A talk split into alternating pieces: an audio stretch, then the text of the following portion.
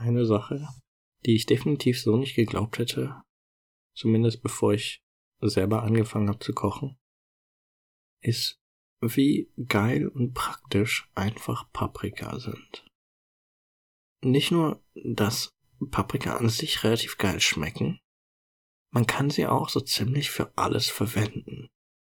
Weil zuerst mal kann man sie roh essen. Man kann sie einfach auf Brot tun oder auch einfach so snacken. Sehr gut mit so einem Dip zum Beispiel kann man sie auch toll essen. Aber man kann auch so ziemlich alles damit kochen. Also man kann sie natürlich zuerst mal super anbraten. Man kann sie aber auch kochen. Man kann sie befüllen.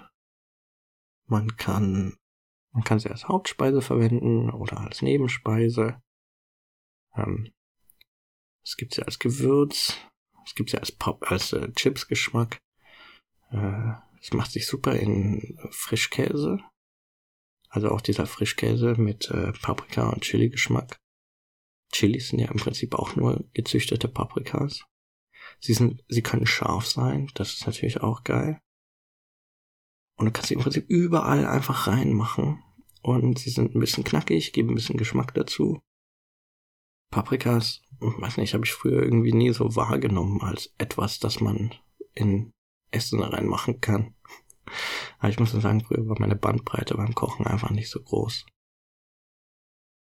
Und äh, ja, früher habe ich, gut, früher habe ich auch noch viel Fertigzeug und so gegessen und mir wenig selber gemacht. Und die Sachen, die ich gemacht habe, die äh, waren alle relativ unspektakulär und vor allem auch nicht so geil wie heute. Leo ist ja immer noch krass beeindruckt von meinen Kochkünsten. Und ich kann nicht sagen, woran das liegt. Ich habe diese Tendenz, alles irgendwie krass zu würzen. Dabei weiß ich ja meistens selber nicht, welches Gewürz am besten wo reinkommt, sondern es ist mehr so Gefühlssache und dann hau ich auch noch ziemlich viel davon rein. Das Einzige, wo ich mit ich mich eigentlich immer zurückhalte, ist Salz, weil ich immer lieber zu wenig als zu viel salze, weil versuch mal ein Gericht zu ruinieren, indem du zu viel Oregano reinschmeißt.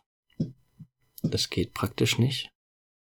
Aber ein Gericht ruinieren, indem man zu viel Salz reinschmeißt, das geht schon relativ einfach. Gibt noch so ein paar andere Gewürze, bei denen man auch darauf achten muss.